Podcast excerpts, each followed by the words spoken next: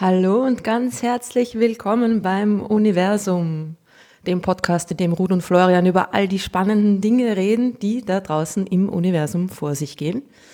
Und natürlich ist das Universum nur komplett mit Florian. Und mit Rot. Hallo, ich bin gespannt, Hallo. was heute passiert. was, was genau von all den Dingen, die es da draußen gibt, auf uns zukommt. Ja. Hoffentlich kein Asteroid. 20. Ja, Folge 20, ja. Ne, das ist die, Wir werden erwachsen. Ja. Raus aus den Teenagerjahren. ich weiß nicht, ob Podcast, ich will auch Podcast kann man in Jahren messen. Also es ist, ja, glaub, für dich ist das ja alles irgendwie total äh, unbedeutend, weil du hast irgendwie 247.000 Folgen Podcast ja, schon gemacht in deinem nicht Leben. Ne? unbedeutend hier, was, was ich hier mache. Ja, es ist ja es ist ein super Podcast, den wir hier machen.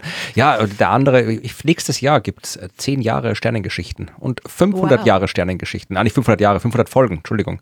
500 Jahre wäre beeindruckend. Ja, das wäre cool. Aber schauen wir mal, wie lange es noch läuft. Aber das muss man schauen, werde ja auch irgendwie entsprechend begehen, das Jubiläum. Zweimal. Einmal die 500. Folge, irgendwann im Juni, glaube ich, oder im Mai.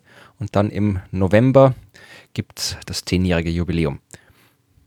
Cool. Aber da hat es damals ja wirklich noch keine Podcasts gegeben, wie du angefangen hast. Ja, schon nein. Jahren? Also ich war jetzt nicht schon. bei den Pionieren dabei. Also es die, quasi, wenn man so, wenn man Podcasts in Generationen rechnen will, dann gab es quasi vor mir auch schon eine Generation und ich bin dann quasi so in der zweiten Generation eingestiegen. Also mein, es war schon, also jetzt hier, äh, Onkel Florian erzählt von der guten alten Zeit, wie es noch alle. Genau.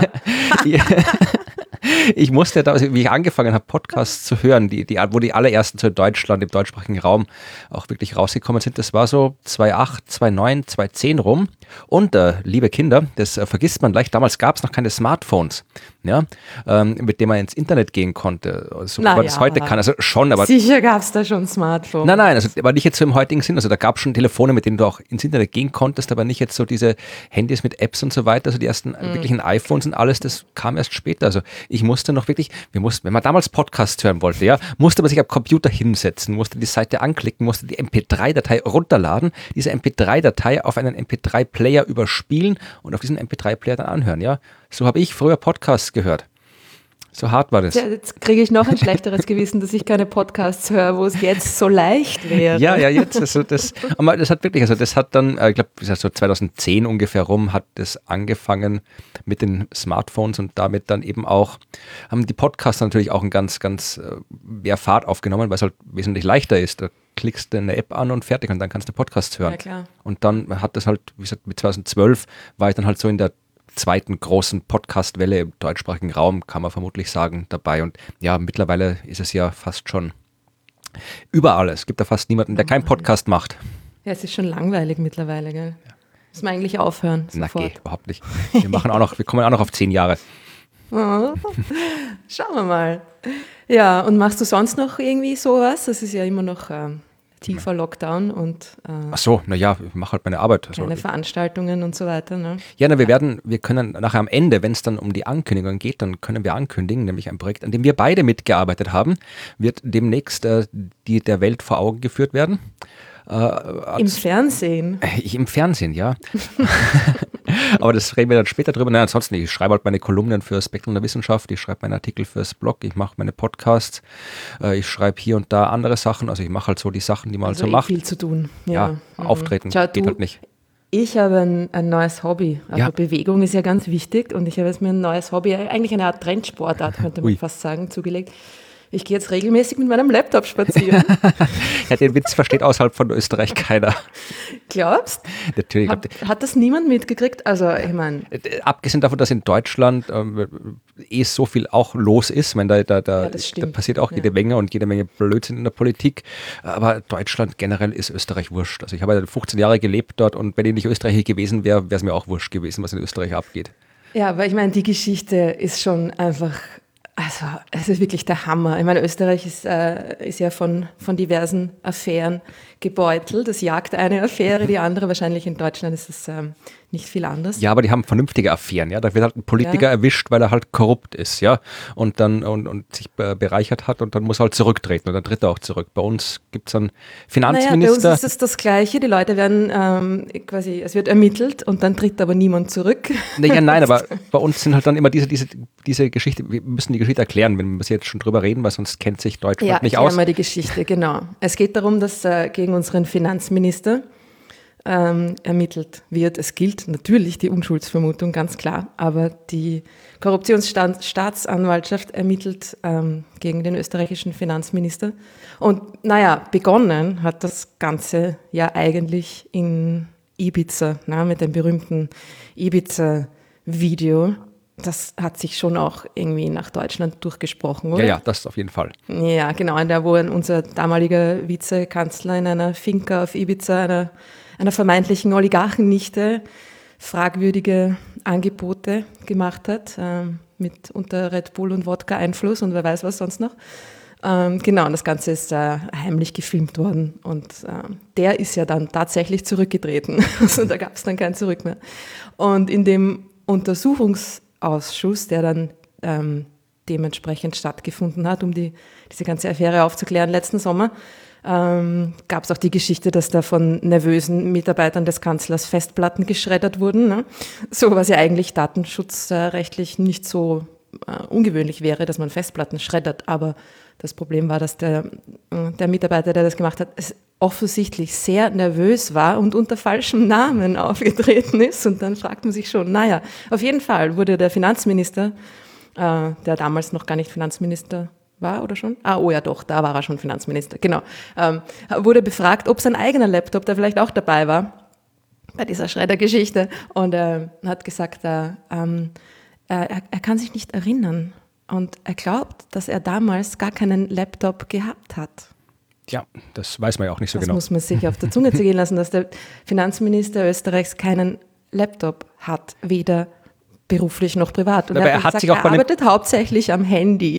Das ist auch nicht so verwunderlich, weil äh, er hat sich ja auch beim der schon des Budgets tatsächlich ja verrechnet, hat einen ganzen Schwung Nullen ausgelassen ja, bei den Corona-Hilfen, dass er irgendwie statt statt dreieinhalb Milliarden oder 350 Millionen dann irgendwie nur 3,50 Euro oder sowas zur Verfügung gestanden wären. Also es, man kann sich durchaus vorstellen, dass er da rumsitzt und äh, keine Ahnung hat, wie man einen Computer benutzt und, ja, das und sonst ist, was. weil er eben am Handy arbeitet und nicht das an seinem Laptop. Da kann man leichter mal am Taschenrechner am Handy ne? ein paar Nullen vergessen. Das ist irgendwie eh verständlich aber ja, gut. Auf jeden Fall hat er sich im Zuge von neuen Ermittlungen, die eben jetzt die, die Korruptionsstaatsanwaltschaft äh, gegen ihn ähm, durchführt, doch daran erinnert, dass er einen Laptop hat. Also es geht darum, dass äh, der Novomatic-Chef, Novomatic eine riesige Glücksspielfirma in Österreich, also auch international aktiv, und die, äh, der Chef dieser Glücksspielfirma hat den Finanzminister und den Kanzler zu einem Gespräch über Parteispenden, potenzielle Parteispenden, und äh, ein kleines Problem in Italien eingeladen.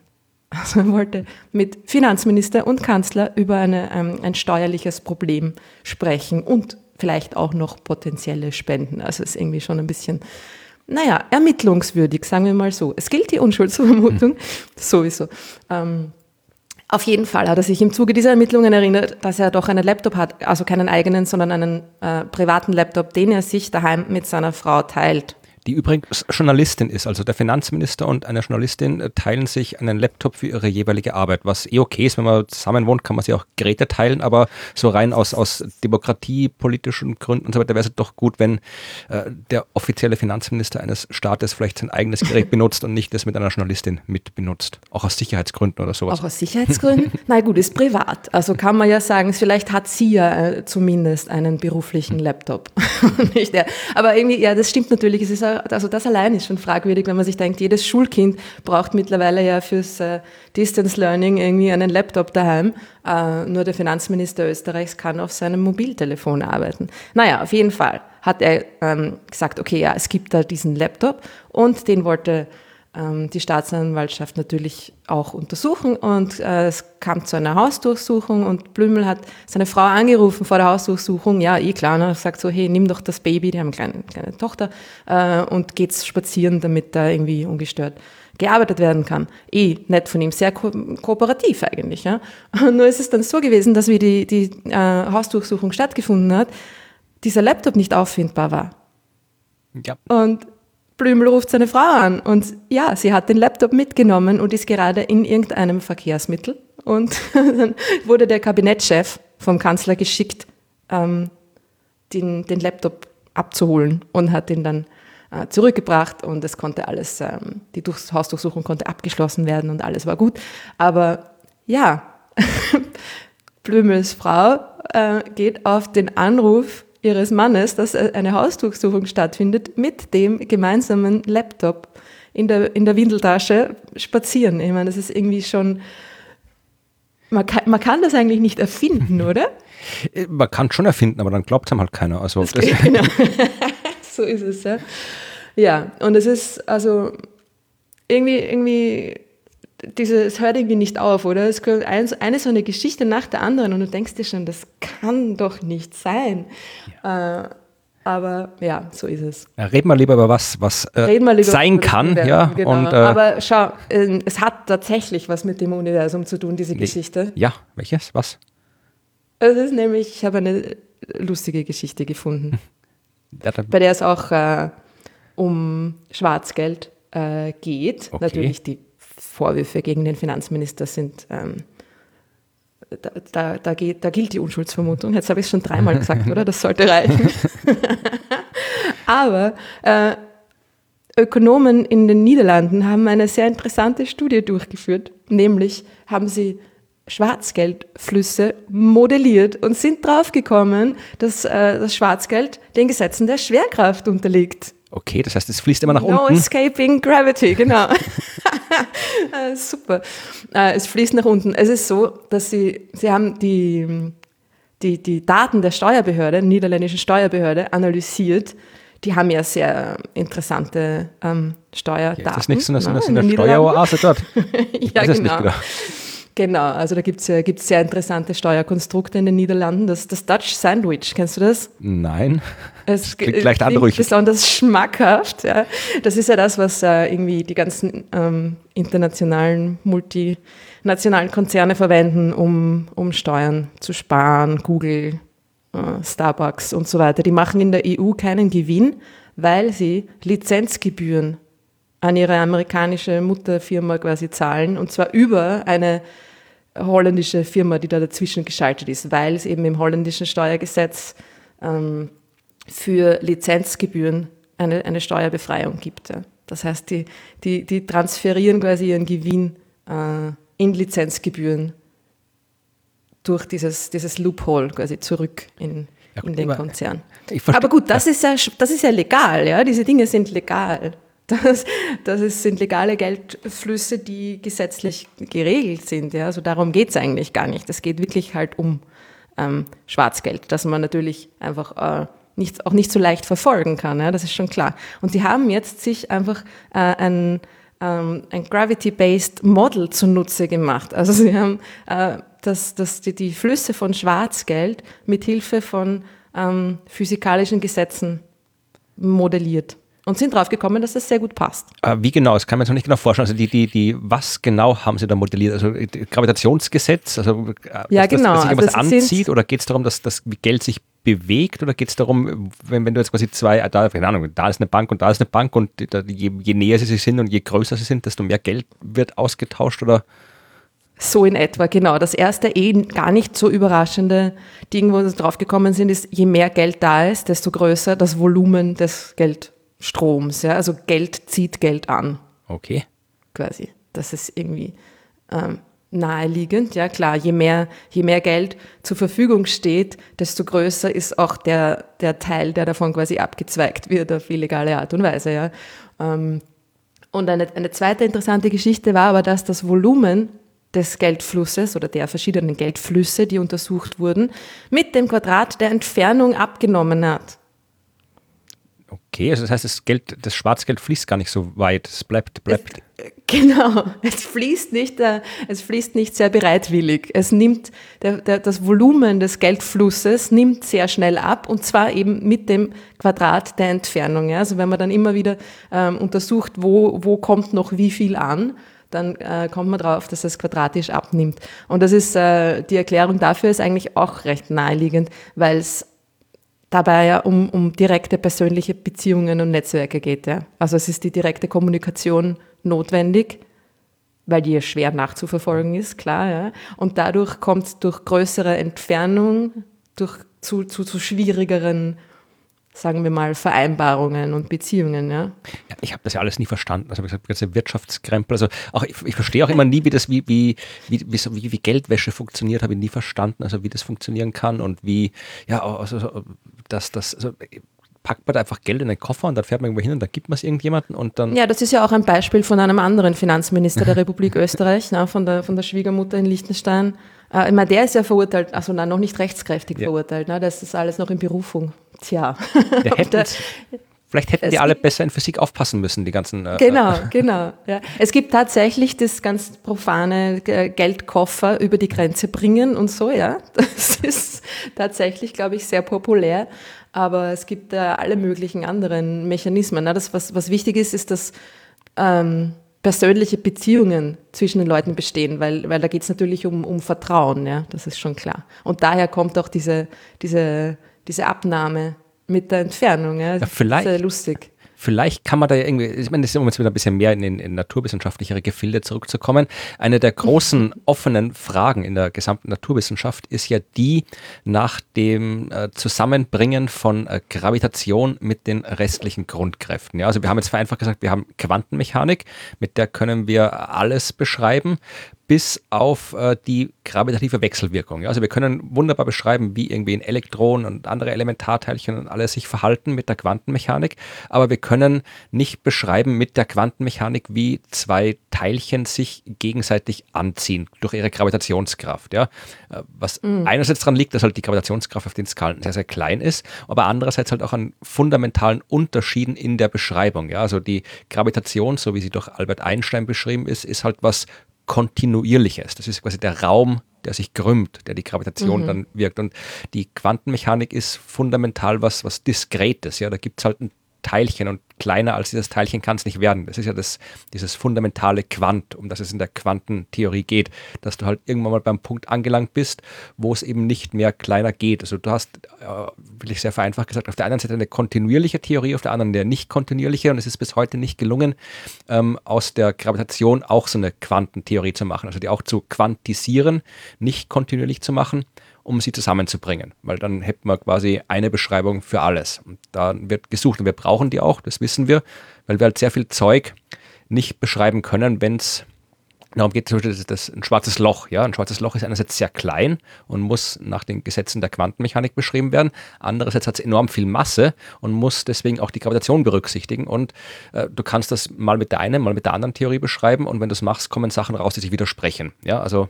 es funktioniert mhm. nicht. Das heißt, wir wissen, wir brauchen da was, aber bis heute ist es niemandem gelungen, äh, etwas, so, so eine Theorie zu finden, die funktioniert. Und es ist nicht mal, also es gibt Unmengen Ansätze, aber es ist eher so ein Stochern im Dunkeln. Also man weiß nicht mal, welche Richtung jetzt vielversprechend ist und welche nicht. Und vielleicht, weil wie erst wieder bei der ganzen Schwarzgeldsache ist mir auch immer die Quantenmechanik gekommen, ja, weil das ist ja auch immer so, du weißt auch nicht so wirklich, ist das Geld jetzt da, ist es da, ist es verteilt, ist es quasi so, ist es erst da, wenn man nachschaut oder ist es dann weg, wenn man nachschaut? Also vielleicht, vielleicht müsste sich jemand mal, nachdem wir jetzt quasi eine Quantenbeschreibung des Schwarzgelds haben, vielleicht müsste sich jemand mal eine, äh, eine Gravitationsbeschreibung Andersrum, des ja, genau, Schwarzgelds genau, haben. Vielleicht müsste sich jemand an der Quantenmechanik des Schwarzgelds versuchen und dann äh, vielleicht ist es da einfacher, das zusammenzubringen und man kann das dann wieder zurück übersetzen in echte Physik. Ja, dann hätten die, die ganzen korrupten Heinis zumindest indirekt noch eine positive Auswirkung gehabt. Das ist eine ziemlich coole Idee. Ne? Ich glaube, dass der Schnittpunkt zwischen äh, Finanzwissenschaftlern und äh, Quantengravitationsmenschen sehr gering ist. Ja, würde ich gar nicht sagen. Also ich kenne zum Beispiel einige, die tatsächlich irgendwie äh, theoretische Physik studiert haben und dann halt wie so viele andere halt äh, aus welchen Gründen auch immer die Uni verlassen haben und in die Wirtschaft gegangen sind und Banken und stellen, auch dem Geld gefolgt sind. Banken ja. stellen sich mhm. Leute recht ein. Also es wird auf der Welt jede, also nicht jede Menge, aber es wird durchaus Bankerinnen und Banker geben, die auch Ahnung von fundamentaler Physik haben. Also einen kenne ich auf jeden Fall. Also da muss es noch mehr geben. Aber, also zumindest ist so, das war jetzt nicht ganz ernst gemeint, der Vorschlag natürlich, aber zumindest so ein Ig Nobelpreis soll drin sein, ja, wenn man, wenn man eine Quantenmechanik des Schwarzgelds aufmacht. Das, das wäre endlich mal was Gutes. Danke, mhm. Finanzwirtschaft. Nein, ja, die Finanzwirtschaft hat natürlich schon ähm, äh, ein, einiges Gutes auch der Welt gebracht. So ist es ja nicht. Ich überlege gerade. naja. Äh, das Sumsi-Heft auf der Sparkasse. Als Kind, das war super. Genau, den, den, den, Drachen zum Weltspartag. Der hat immer, hat es die besten Drachen immer gegeben bei der Sparkasse. Das war toll. Ja. Na gut, ähm, so viel zum Schwarzgeld. Wir warten immer noch auf die, die, die Quantengravitationstheorie des, des Schwarzgeldes, um sie mit der jetzt kürzlich äh, vorgestellten äh, gravitationsbasierten Theorie zu vereinen. Äh, es geht auch in der Hauptgeschichte um dunkle Dinge. Ja.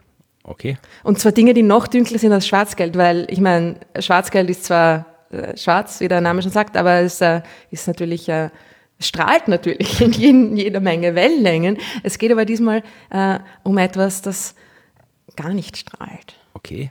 Also noch schwärzer ist als Schwarzgeld.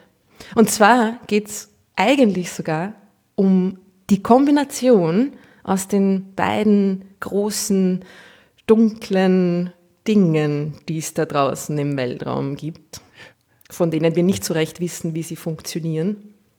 Dunkle, also vom einen besser ja. als vom anderen. also dunkle Materien und dunkle Energie ist das Thema.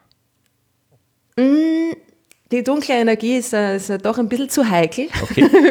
Über die reden wir dann separat. Nein, es geht um dunkle Materie und schwarze Löcher. Ah, okay, das dunkle, okay, gut. Mm, das genau, die, also das eine dunkle, von dem wir schon ein bisschen mehr wissen, wie es funktioniert, sind die schwarzen Löcher und das andere dunkle, von dem wir noch weniger Ahnung haben, ist die dunkle Materie. Und es geht um die Kombi zwischen den beiden. Ja. Da bin ich gespannt, weil das ist ja, du kannst mich gerne unterbrechen, wenn ich was erzähle, was du dann nachher erzählen willst, aber das ist auch so eine klassische Frage, die ich oft gestellt bekomme, ist, äh, ob schwarze Löcher aus dunkler Materie bestehen oder ob auch irgendwie äh, dunkle Materie in schwarze Löcher fallen kann oder ob dunkle Materie schwarze Löcher bilden kann. Also das ist was, was die Leute, das ist klar, es heißt, es ist beides dunkel, aber äh, dunkle Materie ist ja eigentlich auch nicht dunkel, aber das wirst du auch noch erzählen, nehme ich an. Also da diese Verbindung. Durchsichtige Materie. Genau, transparente ja. Materie mhm. wäre das korrektere. Aber diese Verbindung, die, die taucht oft auf, zumindest in den Fragen, die mir gestellt werden. Also insofern bin ich gespannt, was du da äh, jetzt für eine Geschichte erzählen wirst. Und es geht ha, genau um dieses Thema. Es geht genau um diese Verbindung und es geht auch genau um diese Fragen. Na, sehr schön. Und wunderbar. Und es ist natürlich äh, ein, also nicht umsonst kommen diese Fragen immer. Und das ist äh, ein, ein, ein sehr nahe, eine sehr naheliegende Naja, ich frage jetzt auch nicht, ob, Frage, ob rote Zwerge aus Erdbeeren bestehen. Also so, nur weil beides dunkel ist, muss es doch keine Verbindung geben. Ja, aber die haben ja mehr, mehr gemeinsam, als, als dass sie irgendwie dunkel sind. Also ich finde das schon auch, äh, ich finde das sehr naheliegend eigentlich, also naheliegender als die Erdbeeren und die, und die roten Zwerge. Wissen wir, dass naja, rote Zwerge nicht aus Erdbeeren bestehen? Ich glaube schon, ja. Okay, gut. Wollte nachfragen, sicher ist sicher. Das können wir abschließen, diese, dieses Thema. Äh, und es geht um eine Studie, die, also eine, eine, wissenschaftliche Studie, die veröffentlicht worden ist kürzlich. Also es ist ein bisschen ähm, schon auch ein aus dem Fenster lehnen da, weil es um eine theoretische Studie geht ähm, und ich jetzt die die genauen äh, Mechanismen dieser, dieser Untersuchung nicht äh, komplett nachvollziehen konnte, aber es ist natürlich peer-reviewed und so weiter. Das heißt, äh, wir glauben denen einfach mal. Äh, und die, die Studie wurde in den Monthly Notices der Royal Astronomical Society veröffentlicht, also dem, dem großen englischen Wissenschaftsjournal der, der, der Astronomie. Ähm, genau. Und es geht darum, also es geht äh, eigentlich nicht darum, ob schwarze Löcher dunkle Materie sind. Ja? Also das, das sind, wir.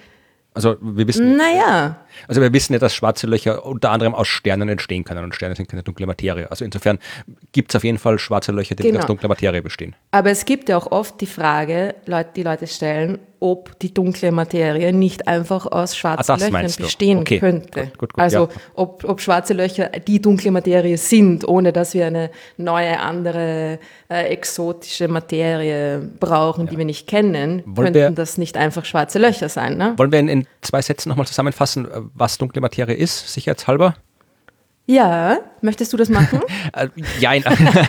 also dann, äh, seit ungefähr 100 Jahren weiß man, dass sich alle möglichen Objekte im Universum, seien es Galaxien, Haufen Galaxien, Sterne, nicht so bewegen, wie sie sich eigentlich bewegen sollte, sollten, wenn die Materie, die wir sehen können, die gesamte Materie darstellen. Das heißt, die bewegen sich so, als wäre da noch mehr Materie im Universum vorhanden. Äh, aber wir können ja die Materie sehen, die wir sehen und sehen, dass das nicht ausreicht. Also es fehlt quasi Materie. Das ist das grundlegende Phänomen. Oder wir haben ein zu viel an Gravitation. Das ist eigentlich das grundlegende Phänomen. Ja? Wir wissen seit ungefähr 100 Jahren, dass es im Universum zu viel Gravitationskraft gibt angesichts der Materie, die wir beobachten können. Und äh, die dunkle Materie ist ein Konzept, um dieses Phänomen, das auf realen Messungen basiert, zu erklären, indem man gesagt hat, äh, vielleicht gibt es eine Form von Materie, die halt dunkel ist und nicht dunkel im Sinne von, die ist halt äh, dunkel wie halt, keine Ahnung, jetzt irgendwie hier, wenn du im Zimmer das Licht ausschaltest, sondern äh, dunkel im Sinne von transparent. Die Wechsel wirkt nicht mit elektromagnetischer Strahlung. Die geht da einfach durch, die strahlt nichts aus, die wechselt nur mit äh, Gravitationskraft mit anderen Himmelskörpern. Das heißt, die übt eine Gravitationskraft aus und äh, wird mit Gravitationskraft beeinflusst, äh, aber leuchtet nicht, strahlt nicht, nimmt keine Strahlung auf.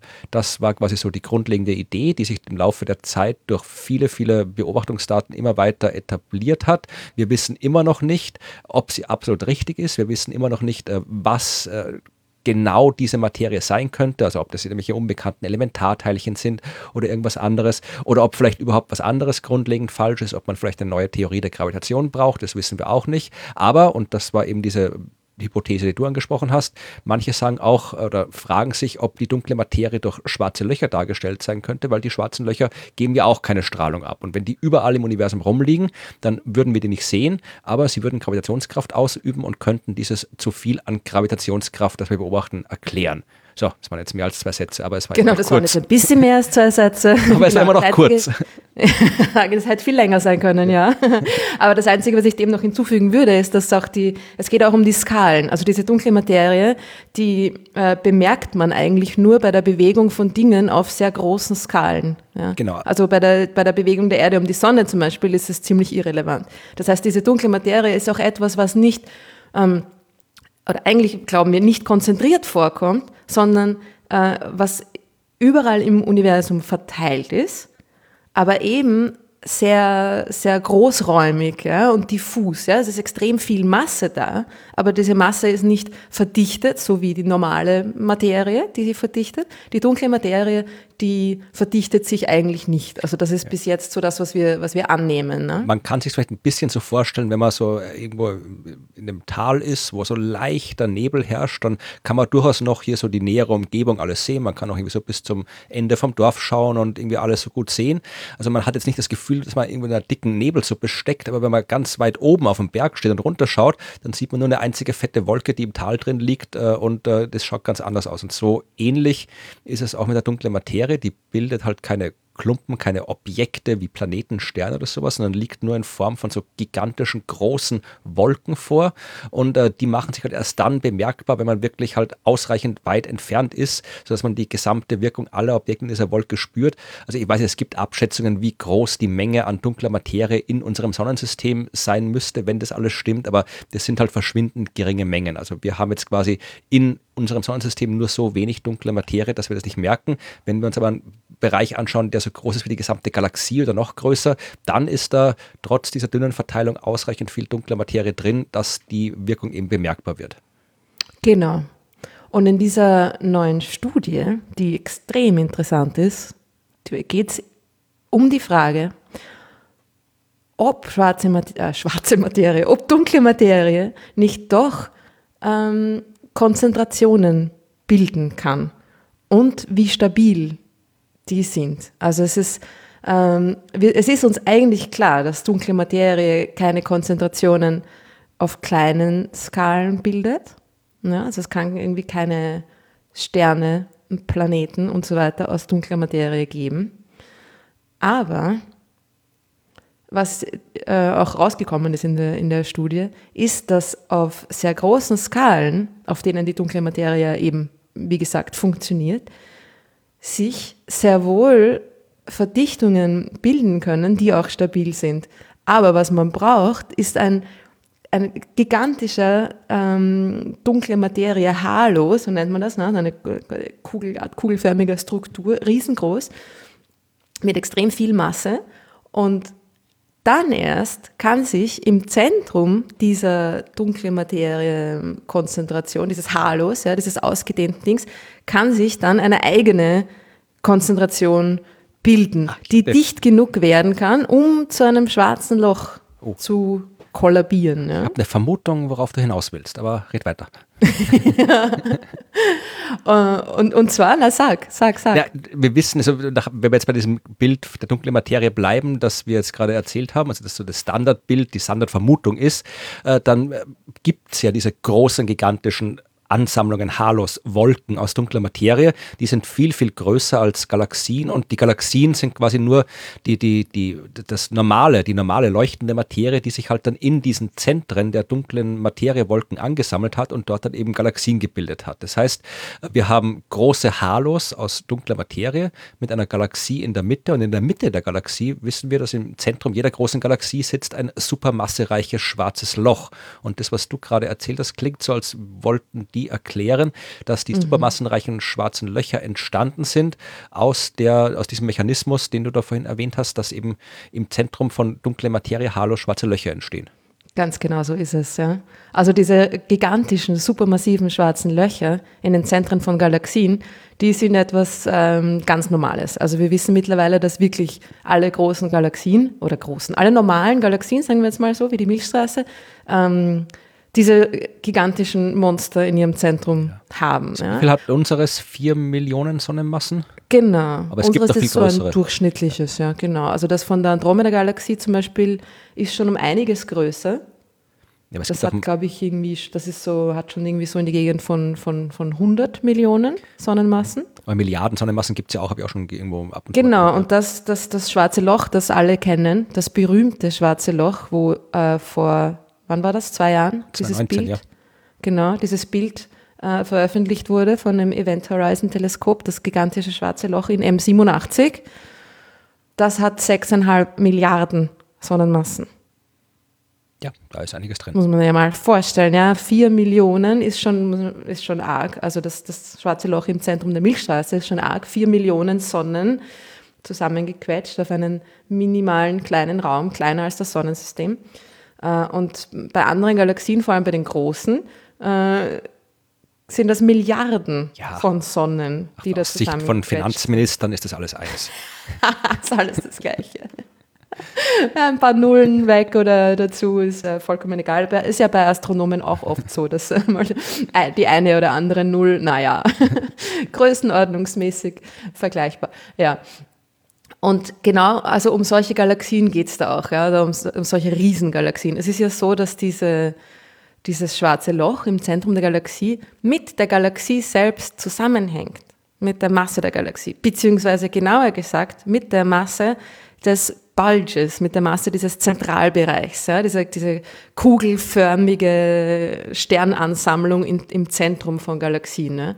Spiralgalaxien haben das auch. Also die Milchstraße hat so einen mittelgroßen Bulge und es gibt äh, Spiralgalaxien, die einen wesentlich größeren Bulge haben, zum Beispiel Andromeda. Darum hat sie auch ein größeres schwarzes Loch. Ja. Und äh, diese gigantischen elliptischen Galaxien könnte man sich eigentlich so vorstellen, als wären die nur Bulge. Die haben keine Scheibe mehr, sondern das ist ein einziger Zentralbereich. Und äh, M87, diese gigantische Galaxie, ja, die hat einen Durchmesser von einer Million Lichtjahren. Die ganze Galaxie? Die ganze Galaxie, ja. Na, also, also, die ist riesig und hat dementsprechend ja, haben, viel Masse. Ja, und darum auch eben dieses gigantische schwarze Loch. Genau, also die Milchstraße hat so 150.000 ja. Lichtjahre Durchmesser, 150.000 und M87 eine, eine Million. Also da würde man zwischen uns und die Andromeda-Galaxie ungefähr zwei von diesen, Galax von diesen Riesengalaxien hineinbekommen, ja, in den Abstand. So groß ist die. Und was man noch dazu sagen muss, oder was du vielleicht eher auch dazu sagen wolltest oder wirst, äh, wir wissen nicht, wie diese riesigen schwarzen Löcher entstehen. Wir wissen, wie genau. kleine schwarze Löcher entstehen aus dem Kollaps von Sternen, wenn ein Stern in sich zusammenfällt, äh, ein ausreichend großer Stern in sich zusammenfällt am Ende seines Lebens, dann entsteht ein schwarzes Loch. Das hat dann halt irgendwie so 2, 3, 5, 10, 20 Sonnenmassen. Aber wie diese gigantischen schwarzen Löcher entstehen in den Zentren der Galaxien, das wissen wir nicht. Wir wissen nur, dass sie eben mit der Masse des Bulges einen, dass es da einen engen Zusammenhang gibt, ja, mit der, der, der Masse des schwarzen Loches.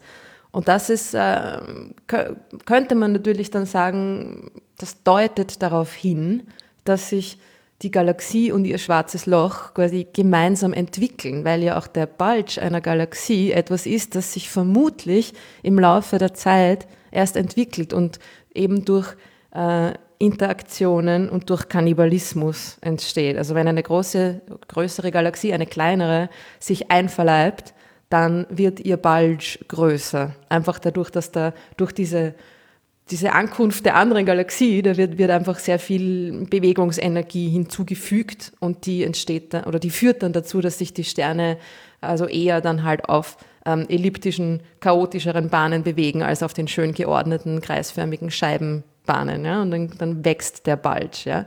Also man glaubt, dass die schwarzen Löcher gemeinsam mit den Galaxien wachsen und sich entwickeln. Aber wie sind sie am Anfang überhaupt entstanden? Ja?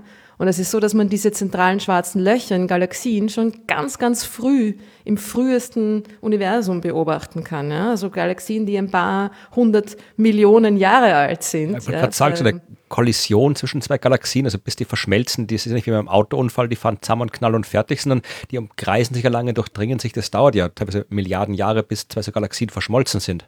Genau, und das Problem ist, dass eben diese ganz, diese schnellen äh, Zeitskalen, dass es Schwarz, diese schwarzen Löcher, diese gigantischen schwarzen Löcher schon sehr früh im Universum gibt, das, das ist eigentlich nicht erklärbar, wie sich so ein riesiges schwarzes Loch so schnell bilden kann. Man kann auch nicht darauf warten, bis sich stellare schwarze Löcher bilden. Ja? Also die gehen ja schneller, vor allem auch im frühen Universum gab es wahrscheinlich ähm, mehr massereiche Sterne und ähm, Genau, dann bilden sich sehr schnell schwarze Löcher, weil aus den riesigen Sternen brauchen ja nur irgendwie ein paar Millionen Jahre und dann werden sie zu schwarzen Löchern.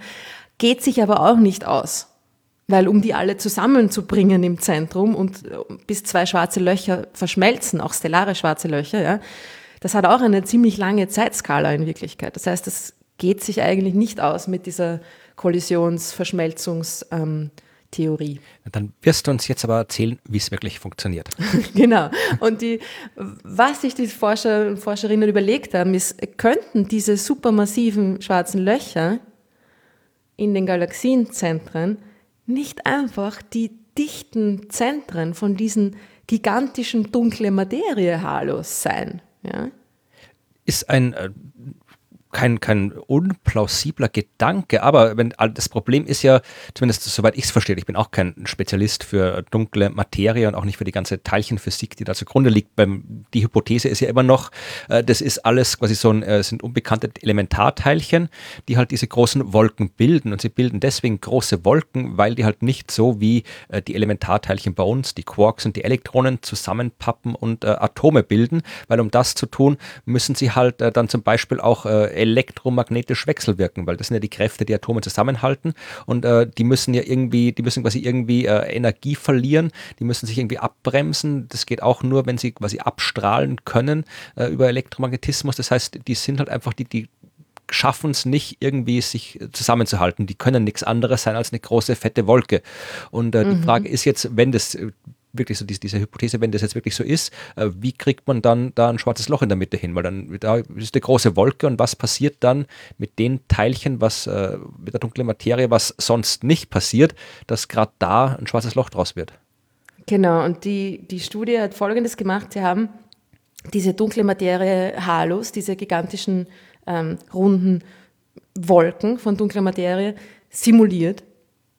Und zwar thermodynamisch simuliert, unter der Annahme, dass es sich dabei bei der dunklen Materie um Fermionen handelt. Okay. Ja, also ähm, Fermionen sind einfach die, die, die, die normalen, äh, quasi normalen Teilchen der Materie. Ja. auch. Ähm, aber auch so Teilchen wie äh, zum Beispiel das Neutrino, ja, das ja ein, ein, eigentlich die dunkle Materie wäre, wäre es nicht zu heiß, also würde es sich nicht zu schnell bewegen. äh, aber es gibt äh, hypothetische Fermionen, die sehr wohl existieren könnten und eben die gute Kandidaten für die dunkle Materie sein könnten, wie zum Beispiel das sterile Neutrino. Ach, von dem habe ich schon mal gehört. Da habe ich auch mhm. was drüber geschrieben. Ich vergesse immer, was das Teil ist. Also ich habe mal, ich habe mal was drüber geschrieben und habe ich einen Podcast auch drüber gemacht. Aber das ist, also es, wir kennen drei Arten von Neutrinos. Und das sterile Neutrino, was ist äh, du, du Genau, also das sterile mal. Neutrino ist äh, ein Neutrino, das sich quasi noch mehr raushält, als es das normale Neutrino eh schon tut. Ja? Und das ist ein, ein Neutrino, das nur äh, durch die, das eine Masse hat und nur durch die Gravitation ähm, wechselwirkt. Ja? Also die anderen Neutrinos, die haben noch irgendwie was schwache Wechselwirkung. Was können die noch? Genau, genau.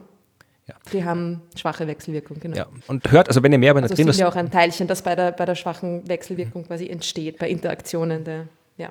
ja. wenn ihr mehr über Neutrinos wissen wollt, wir haben vor ein paar Folgen auch mal eine Folge gemacht, wo es nur um Neutrino-Astronomie ging und da haben wir auch äh, ausführlich über Neutrinos gesprochen, wenn ihr das nochmal nachhören wollt.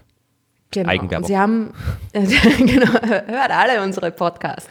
Und äh, eben haben sie jetzt die unter dieser Annahme, die natürlich schon da eine, eine gewisse Einschränkung darstellt, muss man sagen. Klar, wir wissen nicht, ob die dunkle Materie äh, aus äh, hypothetischen, vielleicht existierenden Fermionen besteht, ist aber jetzt auch eigentlich nicht so unwahrscheinlich oder auch nicht so äh, weit hergeholt in Wirklichkeit. Ja. Und sie haben eben diese nicht äh, Endkörpersimulationen, was man ja normalerweise macht mit Systemen, die durch die Gravitation wechselwirken, ja, macht man Endkörpersimulationen. Aber diesmal haben sie eben thermodynamische Simulationen gemacht und verschiedene andere ähm, physikalische Gesetze mit einfließen lassen, wie zum Beispiel das Pauli-Prinzip. Und äh, sie haben äh, Bedingungen ähm, aufgestellt, dass die maximale Entropie erreicht sein muss, wenn sich dieser dunkle Materie-Halo quasi stabilisiert hat, ja, also dass eine, eine, eine Art Gleichgewicht besteht und so weiter und so fort. Ja. Und sie haben auch eine also kollisionslose Teilchen angenommen, eben weil die die, die, Teilchen eben nicht elektromagnetisch äh, interagieren sollen. Ja.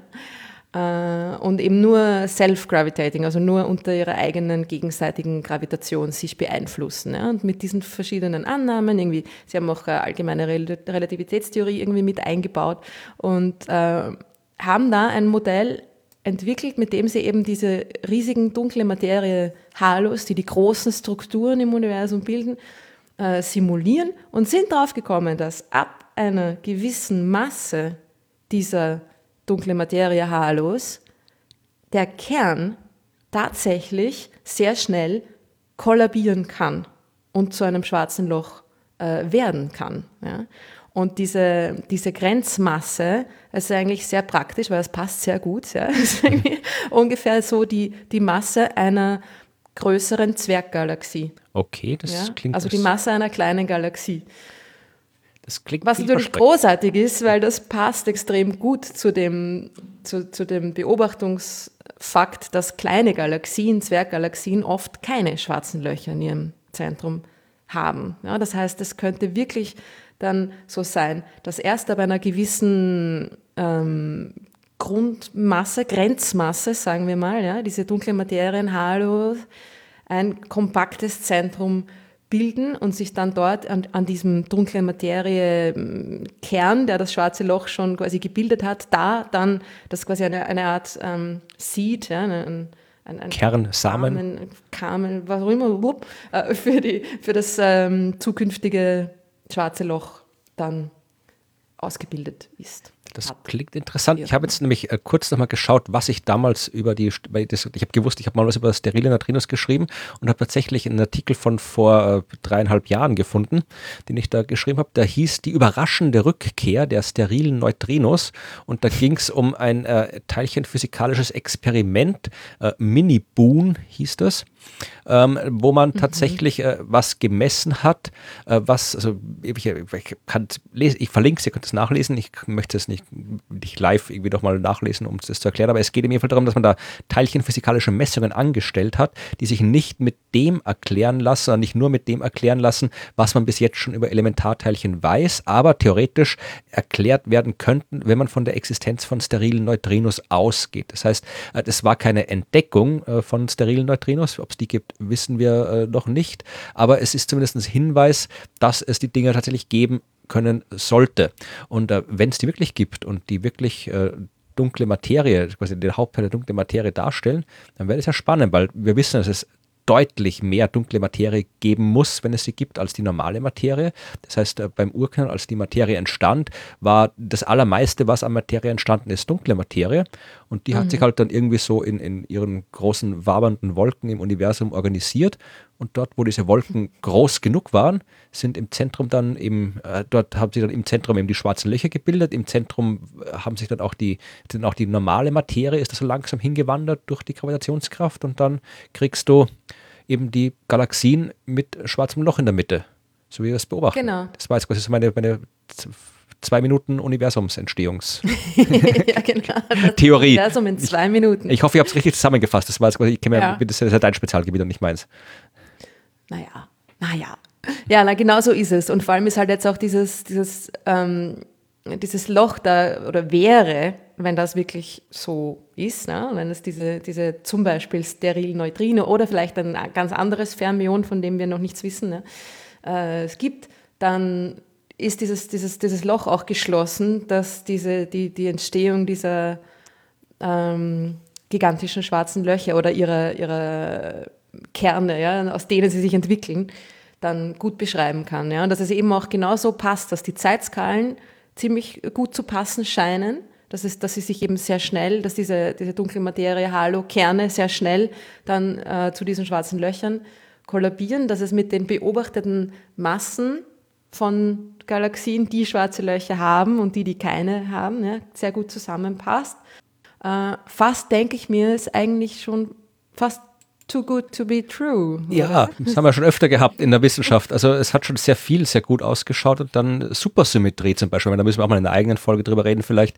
Aber die Supersymmetrie, das ist auch, auch so eine Theorie, um ganz viele offene Fragen in der Teilchenphysik zu erklären, wo es halt heißt, so wie, wie es Materie und Antimaterie gibt, gibt es halt auch quasi äh, normale Teilchen und äh, supersymmetrische Teilchen, also auch so eine Art Spiegelbild-Dings. Also es würde quasi behaupten, dass quasi es noch eine ganz andere Hälfte an Materie gibt, die wir noch gar nicht gesehen haben, mit anderen Eigenschaften. Und eine, eine Art von supersymmetrischen Teilchen hätte dann eben auch dunkle Materie sein können, hätte genau die Eigenschaften gehabt, die dunkle Materie hat. Mit Supersymmetrie hätte es noch keine Ahnung, einen ganzen Haufen kosmologischer Probleme lösen können. Also, wenn eine absolut super Theorie, mathematisch total elegant. Also, da wirklich, waren, waren, ich kann mich erinnern, ich habe damals 2012 war das, wie der LHC, der große Teilchenbeschleuniger, das erste Mal eingeschaltet wurde, war ich auf einer Pressekonferenz, also als, als, als Journalist und nicht als Teilchenphysiker.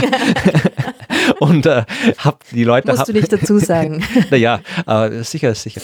Ähm, aber die ähm, haben halt dann erzählt, da wurde mir auch gefragt, ja, und was, was wird äh, der LHC als erstes entdecken? Weil halt klassisch überberichtet worden ist, ja, das ist halt das Gerät, mit dem wir das Higgs-Teilchen finden werden. Aber natürlich mhm. hat es auch sehr viele mehr Aufgaben gehabt und alle, die ganzen berühmten, man lauter Nobelpreisträger da, alle unisono haben gesagt, ja, das erste, was wir sehen werden, ist Supersymmetrie. Wir schalten das an und dann sehen wir Supersymmetrie. Und das Higgs kommt dann irgendwie nach ein paar Jahren.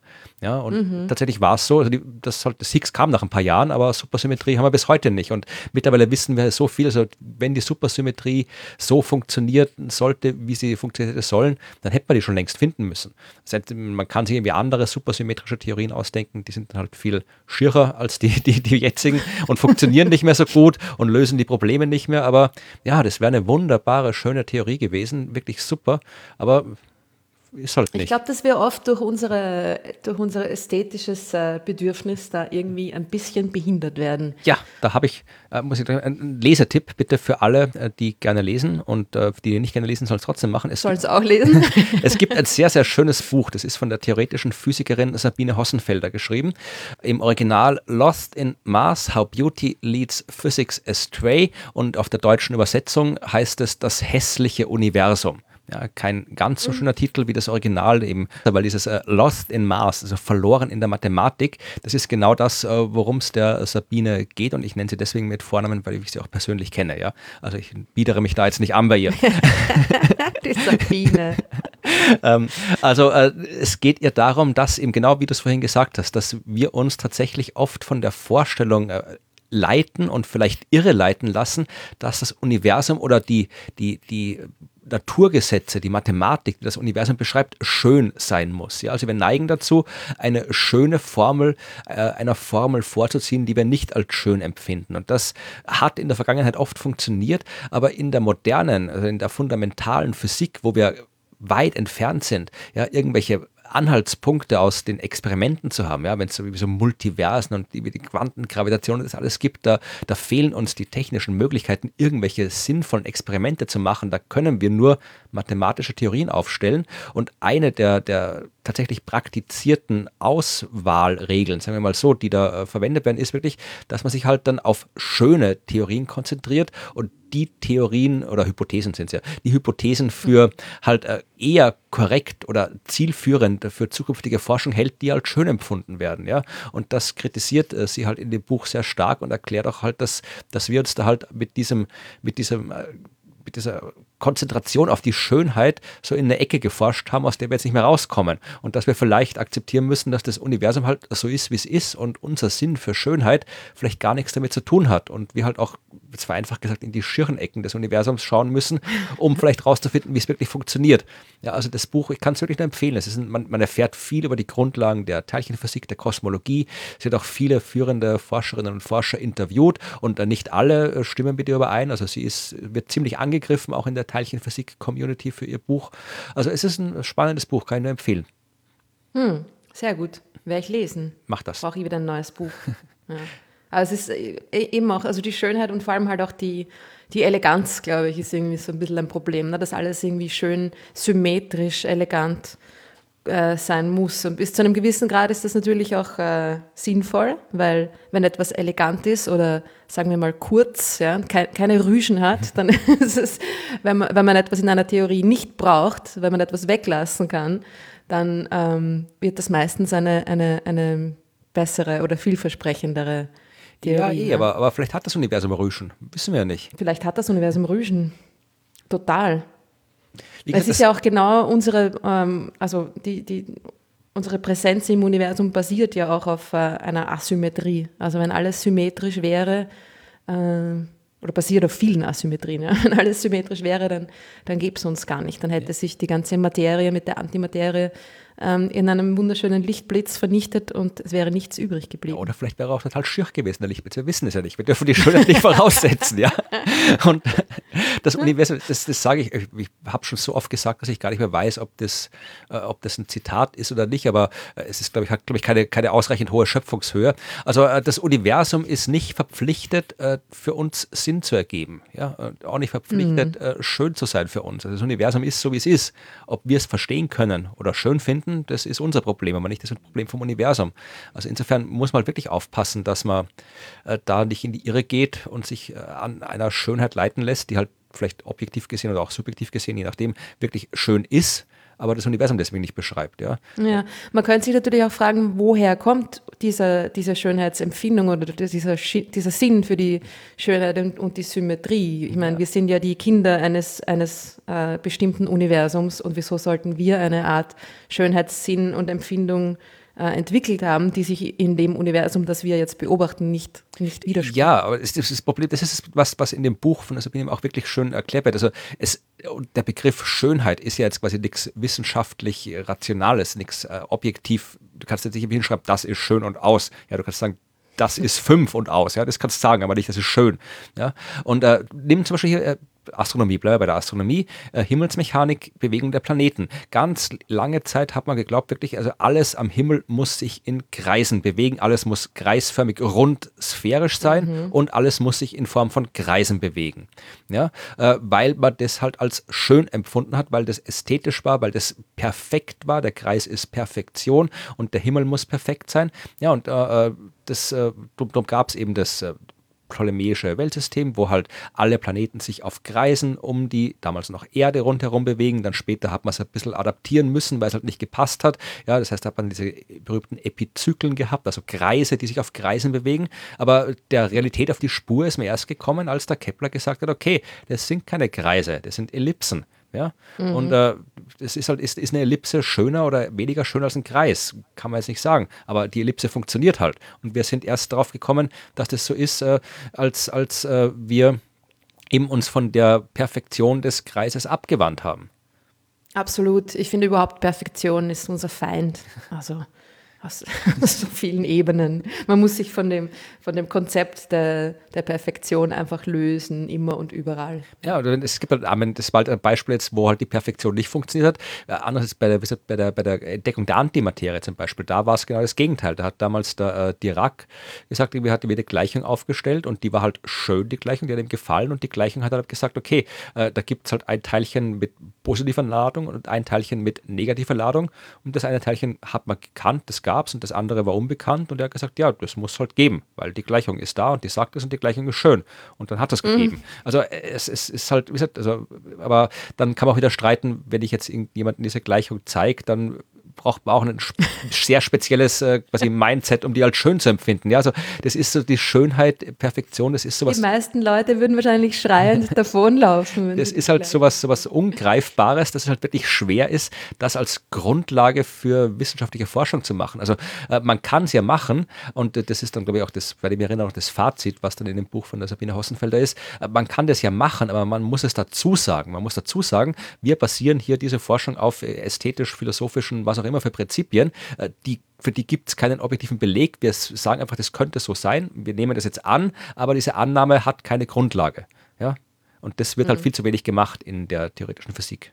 Ist die These ja, und irgendwas muss man ja annehmen. Also man muss ja oft äh, Einschränkungen auch äh, treffen, ne? sonst wäre das, das Feld des Möglichen zu groß für die ja, eh. eigene Lebenszeit. Das ist halt die Frage. Das, die These also. ist halt, dass, dass wenn wir uns als, als äh, Einschränkung die Schönheit aussuchen, dass es vielleicht nicht der einzige und vielleicht auch nicht der optimalste Weg ist. Ja, absolut. Das ist eine sehr gute Überleitung auch zu, zu den Fragen. Von unseren nämlich. hässlichen Hörern oder was? was ist das für eine Überleitung? Warum ist das eine Überleitung? Du Charmeur. Nein, Nein, hab, das war, die Antimaterie-Geschichte. So, okay. Die Symmetrie, Antimaterie und so weiter. Ich habe noch nicht verstanden, auf was du hinaus willst. Mm, ja, also gibt es äh, Fragen vom viele, Universum an das Universum? Oh, Oh ja, es gibt äh, wie immer jede Menge von Fragen. Vielen Dank euch für eure tollen Fragen. Es ist wirklich nicht leicht, da immer dann nur fünf oder so auszuwählen, weil so viele gute dabei sind. Aber äh, in dem Fall fiel es mir leichter, weil ich äh, halt ähm, jetzt mit äh, zu dem Thema passend die ganzen dunkle Materie und sonstige seltsame Materie Fragen ausgewählt habe. Und eine ähm, passt jetzt gleich zu der Antimaterie Geschichte dazu, nämlich möchte Franz wissen, ob Antimaterie gleich dunkler Materie ist und wenn nicht, was er, glaube ich, annimmt und wo er auch recht hat natürlich, äh, wenn sie nicht das gleiche sind, gibt es dann auch dunkle Antimaterie? Das ist eine gute Frage. Weißt du hm. da zufällig ziemlich viel? Weil ich hm. weiß ziemlich wenig. Ähm, ein bisschen was. Ich habe kurz, hab kurz nachgeschaut. Ein bisschen was weiß ich auch. Ähm, auch nicht so recht eine Antwort darauf wusste. Also wir wissen, dass Antimaterie nicht gleich dunkle Materie ja. ist, überhaupt okay. nicht. Ja? Antimaterie ist eine Art von Materie, die nicht wirklich jetzt so in unserem Umfeld vorkommt, in, in Freiheit, ja, also im Universum draußen, sondern die man ähm, ja, quasi im Labor, beziehungsweise im Labor, in einem besonderen Labor, im Teilchenbeschleuniger ja. erzeugen kann. Also sie wird auch, kommt schon auch im echten Universum vor, da gibt es ja auch teilchenphysikalische Prozesse, wo Teilchen kollidieren, also da wird, wird auch Antimaterie erzeugt, aber es ist halt... Sie ist auf jeden Fall nicht in den großen Mengen vorhanden, in denen normale, normale Materie vorhanden ist und schon gar nicht in den großen Mengen vorhanden, in denen dunkle Materie vorhanden ist. Also ja.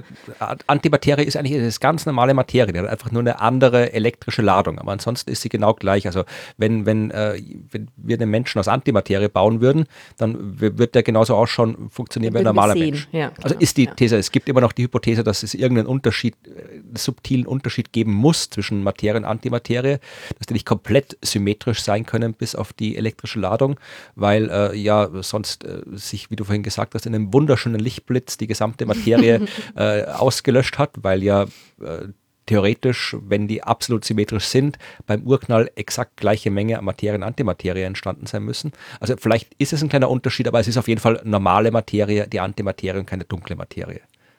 Genau, und äh, genau einer dieser, dieser subtilen Unterschiede könnte sein, äh, oder könnte darin liegen, wie Antimaterie mit dunkler Materie interagiert. Oh, okay, das habe ich nicht gewusst. Und das ist ein Experiment, das am CERN durchgeführt wird im Moment. Das ist ähm, eben, dass, dass es wird die potenzielle Auswirkung eines, einer bestimmten Art von einer bestimmten potenziellen Art von dunkler Materie auf äh, Antimaterie untersucht. Und zwar nämlich die Auswirkung eines Axionenfeldes. Ach ja.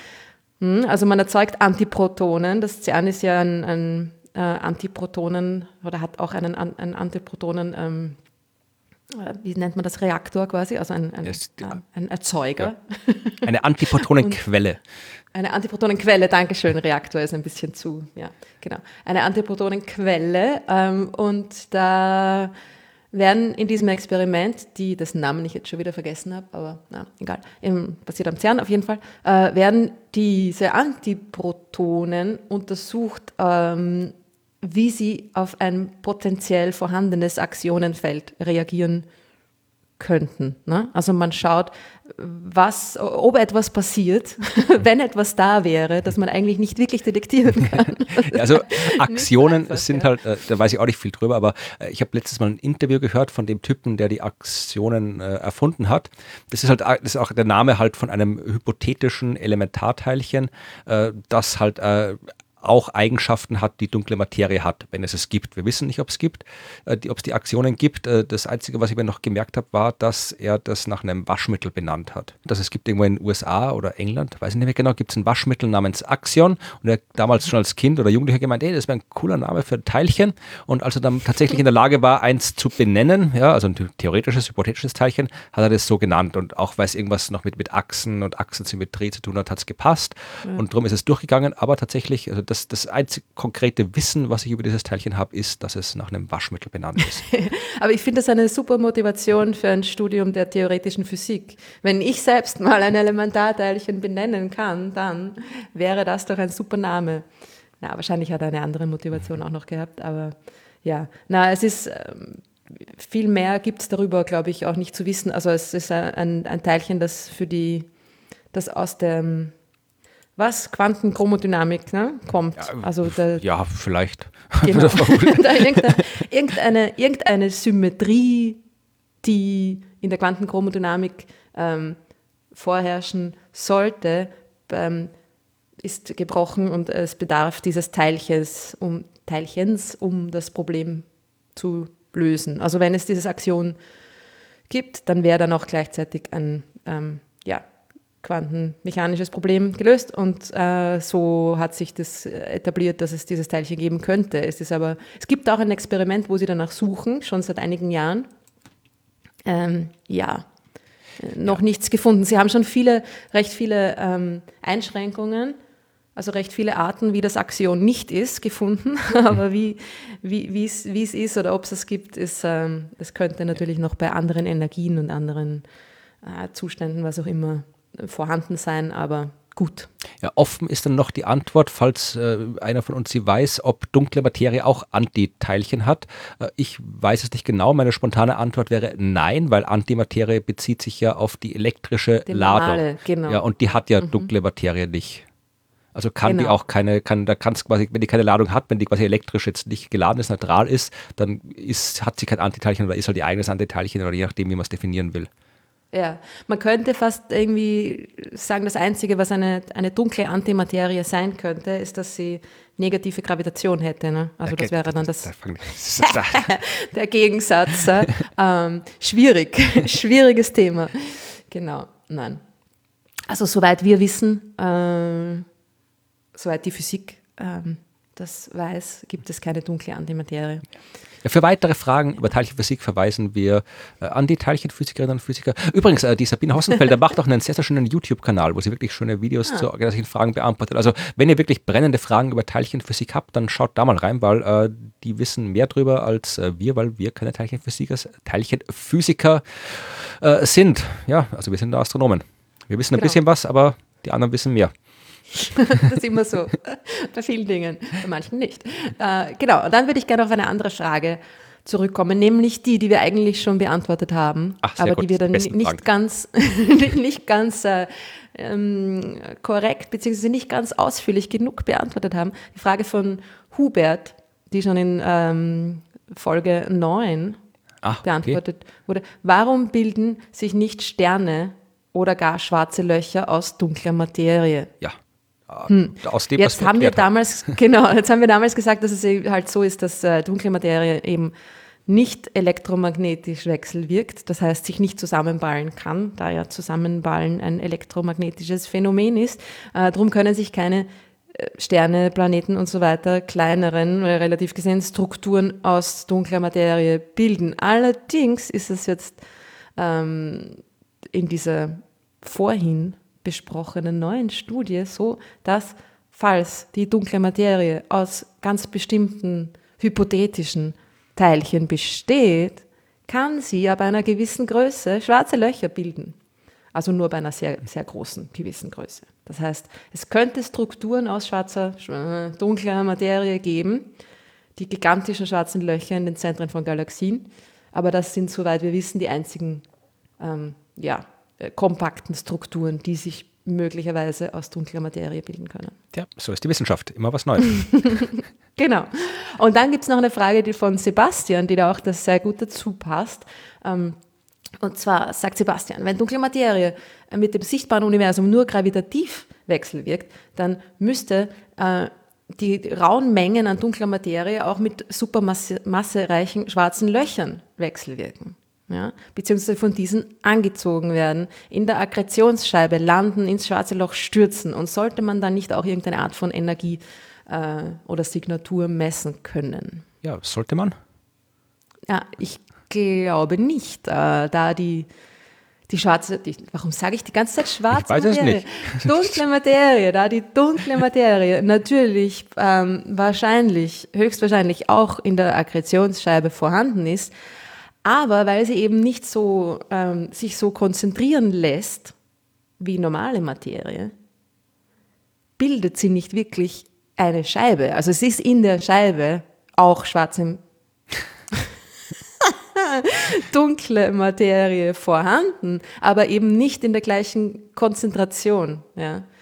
Und, und, vor allem, sie kann ja auch nicht ähm, wie abstrahlen, also die normale Materie, die eben. reinfällt, die wird halt beschleunigt, wird quasi auf krümmte Bahnen gezwungen. Da gibt es halt diese Arten von Bremsstrahlung und Synchrotronstrahlung und alles, was es halt gibt. Und die strahlt halt ab, aber das kann dunkle Materie nicht. Die kann ja nichts abstrahlen. Das heißt, auch wenn da, wenn schwarz dunkle Materie, jetzt wird es schon langsam bedenklich, wenn dunkle Materie da irgendwie in der Akkretionsscheibe vorhanden ist und ins schwarze Loch hineinstürzt, was sie wahrscheinlich schon tut, ja, ähm, hat sie quasi keine Möglichkeit, da irgendwie ihre Energie loszuwerden. Die dunkle Materie kann ihre Energie nicht auf die Art und Weise loswerden, wie es normale Materie kann, nämlich Wes, elektromagnetisch. Ja. Ne? Weswegen ja. es wahrscheinlich auch, auch, durchaus unwahrscheinlicher ist, dass die so oft reinfällt wie normale Materie, nicht nur, weil die halt weniger konzentriert genau. ist, sondern weil du kannst ja quasi, du musst dir halt irgendwie auch abbremsen, quasi, damit du reinfallen kannst. Ja? Du musst dir mhm. irgendwie, äh, die muss halt wirklich dann auf gerader Linie zufällig genau auf schwarze Loch treffen, dass sie dann halt drin landet, weil die kann nicht so auf eine gekrümmte Bahn kommen, um in der Scheibe rundherum, wie es die normale Materie tut, äh, weil die halt ihre Energie nicht loswerden kann, die dunkle Materie. Genau. Also, äh, nein. Wenn da die dunkle Materie in das schwarze Loch hineinfällt, kriegen wir das äh, nicht wirklich mit oder hätten wir nicht wirklich eine Art und Weise, um das äh, zu, zu tracken oder was auch immer. Ja. Gut, Daniel äh, hat eine Frage, die auch da dazu passt. Nämlich kann er sich nicht ganz vorstellen, dass es eine Substanz geben soll, die mit Licht interagiert aber trotzdem eine enorme, die nicht, Entschuldigung, Ja, die, ich haben wir gerade gedacht, das macht keinen Sinn, die nicht mit Licht interagiert, aber trotzdem eine enorme Masse hat. Und ob es nicht denkbar wäre, dass die dunkle Materie aus äh, quasi normalen Dingen, bekannten Dingen besteht. Ich glaube, das haben wir auch schon mal beantwortet oder äh, irgendwo, äh, auf jeden Genau, Fall. das haben wir in der gleichen Folge auch äh, fast schon beantwortet. Das gab es auch mal als Hypothese, äh, die, dass, dass, äh, dass es sowas gibt. Also das gab es als Hypothese, dass dunkle Materie einfach halt wirklich das ist, wonach es klingt, nämlich Materie, die dunkel ist, ja, also Planeten sind, leuchten nicht von selbst, ja, oder sonstiges äh, Zeug halt, ja. Äh, das Problem ist nur, also das hätte man gemerkt. Erstens mal, es muss ja wirklich dramatisch viel mehr von dem Zeug geben als von normaler Materie und das wäre aufgefallen wenn da so viel rumliegt davon im Universum, ja. Da, man kann ja quasi, du kannst ja auch die Gravitation äh, anderweitig sehen. Du kannst ja sehen, äh, wie Gravitations Gravitationsfelder das Licht krümmen, also über Gravitationslinsen heißt es. Und durch Beobachtung von Gravitationslinseneffekten kann man ähm, abschätzen, wie viel Materie jetzt vorhanden ist, egal ob dunkel oder hell. Und wir sehen halt, dass das einfach viel zu viel ist. Das, das, das klappt nicht mit den, mit, dass das einfach normale Materie ist. Und tatsächlich, also man kann sich, es ist jetzt finde ich gar nicht so schwer vorstellbar, weil, wie gesagt, äh, nimm, nimm ein Fenster, wenn es gut geputzt ist, geht das Licht auch glatt durch und du siehst das nicht. Und wenn es ganz blöd läuft, äh, es eine Glastür ist, rennst dagegen. Ja, also dann wirkst du auch gravitativ quasi mit der Glastür, obwohl du es nicht sehen kannst. Ja? Also es ist jetzt kein exakter Vergleich und kein sauberer Mhm. Vergleich, aber es ist jetzt nicht so schwer vorstellbar, dass du etwas hast, dem die elektromagnetische Strahlung egal ist, aber das trotzdem Masse hat und halt Gravitation Ja. wechselwirkt. Ich glaube, bei der Vorstellung hilft auch sehr, dass es eben keine konzentrierte Masse ist. Ja? Also es ist kein Ding, das, das, das ähm, so ein, ein konzentriertes, riesiges, schweres Teil ist wie ein Planet ja? oder, oder sogar ein Stern, sondern dass diese dunkle Materie einfach äh, extrem dünn ist. Ja? Die hat eine, eine sehr, sehr niedrige Dichte in Wirklichkeit, weil sie eben nicht zusammenballt und dadurch ist sie durchsichtig oder dadurch kann man sich vielleicht besser vorstellen oder mit seiner Vorstellung vereinbaren, dass sie durchsichtig ist, weil sie ja nur durch äh, extrem große Entfernungen quasi zum Tragen kommt. Ja. Das Zeug ist einfach dünn. Ja, Ja. also ich meine, es wäre auch durchsichtig, wenn es nur ein, ein quasi, wenn du irgendwie eine massive Wand von dem zusammenbringen würdest, wäre es immer noch durchsichtig. Aber es ist halt, es ist, es ist jetzt, es sind jetzt keine irgendwie so fetten Brocken an dunkler Materie, die rumfliegen, ja. Genau, genau, genau. Und äh, dann gibt es noch eine Frage von Björn, der wissen möchte, ob es möglich wäre, dass sich das gesamte Universum um eine Art von Achse dreht. Und haben, wir- haben wir das nicht in ob unserer da die dunkle Materie, haben wir das schon beantwortet? Wir haben, glaube ich, die Rotation des Universums, haben wir nicht in der Kosmologie-Folge beantwortet, in der Spezialfolge? Oder haben wir die weggelassen damals? Ah, ich kann mich jetzt auch nicht Doch, mehr doch, nein, da, erinnern. da haben wir, da haben wir Ja, haben wir diskutiert drüber, weil da beantwortet? haben wir Kommentare bekommen, dass irgendwie ich es nicht geschafft habe zu erklären, was es heißt, wenn eine Galaxie sich in die eine oder andere Richtung dreht. Die Spiralarme. Da ging es um Ah. die, das war die Folge. äh, Ich verlinke dann nochmal in den Shownotes drauf, was wir gemacht haben, aber zumindest die Frage, also dunkle Materie kam nicht vor, aber wir haben die Frage beantwortet, ob das Universum sich als Ganzes dreht oder nicht. Die Antwort Ja. war, es könnte, äh, wir wissen nicht, ob es es tut. Es gibt so aus Beobachtung von Galaxien vage Hinweise, dass das Universum als Ganzes sich vielleicht irgendwie dreht und einen Drehsinn hat, aber äh, wir wissen es nicht. Und ich glaube, die, die, die Zusatzfrage, die noch dazu kommt, war vielleicht die neue, dass äh, ob dann die dunkle Materie nicht obsolet wird, weil sich die Expansion des Universums quasi um, durch eine Art ähm, Fliehkraft oder so erklären Ja, aber das, da ist, glaube ich, irgendwie was, auch was durcheinander gekommen, weil die Expansion, die beschleunigte Expansion, das hat ja mit der dunklen Energie zu tun. Das ist ein komplett anderes Phänomen. Das hat ja mit dunkler Materie nichts zu tun. Genau. Und Also die dunkle Materie ist ja auch äh, eben nicht nur sehr großräumig da, sondern schon in den Galaxien, um die Galaxien herum. Und es ist ja schon die Bewegung der Galaxien selber, die Drehung der Galaxien selber, die die dunkle Materie quasi notwendig macht. Und genau, also es ist ein bisschen so die Konfusion zwischen dunkler Materie und dunkler Energie, die es immer wieder gibt, äh, nicht verwunderlicherweise. Ja? Und um die kümmern wir uns dann auch mal. Wir machen mal eine, separat, ne? eine dunkle Spezialfolge. Genau, wo es um All Things Dark geht irgendwie. Ja, genau. Also das waren so mehr oder weniger die, die, die dunkle Materie-Fragen, die ich noch klären wollte. Ah, und dann gibt es noch eine wunderschöne Frage für dich. Jo. Und zwar eine Frage von Barbara. Okay. Die sagt, äh, gut, die Erde hat eine bestimmte Masse, die ja die Umlaufbahn um die Sonne bestimmt. Ja. Und wenn wir jetzt laufend Satelliten und Raumsonden von der Erde ins All schicken, wird dann nicht das Gewicht der Erde geringer und würde das dann nicht eine Änderung der Umlaufbahn bewirken? Das ist eine erstaunlich äh, oft gehörte Frage. Also in der Form habe ich es jetzt noch nicht gehabt, aber tatsächlich ist das, was ich immer wieder mal kriege. Meistens in der Form von, äh, wird die Erde immer schwerer, weil äh, im Laufe der Zeit die Asteroiden auf die Erde äh, fallen. Mhm. Ja? Also äh, das, das scheint die Menschen zu beschäftigen, äh, ob die Erde leichter oder schwerer wird und ob sich dann auch die Umlaufbahn ändert. Also prinzipiell wäre es so, ja, also wenn die Masse der Erde sich verändert, dann so wie beim Schwarzgeld, ja, Gravitationsgesetz gilt, ja. Äh, das hängt von der Masse der Sonne und der Erde ab. Und wenn die Masse der Erde sich ändert, ändert sich auch die Umlaufbahn. Klar. Äh, das Problem ist, ähm, man muss sich die Zahlen vor Augen führen, ja. Also ich habe das tatsächlich, verlinke ich auch dann, ich habe das mal irgendwo ausführlich ausgerechnet. Es ist äh, ich bleibe jetzt erstmal beim Beispiel von den Asteroiden, ja, weil es noch einfacher zu erklären ist. Es fallen pro Tag irgendwas zwischen 30 und 100 Tonnen Zeug aus dem Weltall auf die Erde. Ja, das meiste ist Staub, ja, es kommt nicht am Stück, aber es 100 Tonnen pro Tag auf die Erde. Da kann man sich jetzt wirklich denken, okay, 100 Tonnen, das ist eine ordentliche Menge an Zeug. Ja, jeden Tag, also da muss die Erde ja schwerer werden. Ja, äh, es sind in einem Jahr 36.525 Tonnen. Ja, in einer Million Jahre sind 36 äh, Gigatonnen. Und wenn wir die gesamte Lebensdauer der Erde hernehmen, viereinhalb Milliarden Jahren, dann hat die Erde durch Asteroiden, wenn wir davon ausgehen, dass es konstant war und so weiter, aber es ist ja nur eine Überschlagsrechnung, wenn wir davon ausgehen, dass es konstant war, hat die Erde seit ihrer Entstehung durch äh, Asteroiden aus dem Weltall 164 Billionen Tonnen Tonnen zugenommen. Nicht ja? schlecht. Das ist aber ja äh, immer noch nichts im Vergleich zur Masse des Planeten. Ja, das ist äh, ein ich, ich habe es, glaube ich, gar nicht mehr mit der, mit der, mit der, äh, mit der Erdmasse verglichen, weil es wieder so komische Zahlen geworden wären. Äh, diese 164 Billionen Tonnen sind ein 44 770 Tausendstel der Mondmasse. Ja, also es ist nicht mal, ist, selbst beim Mond wird es kaum auffallen und bei der Erde noch viel mehr.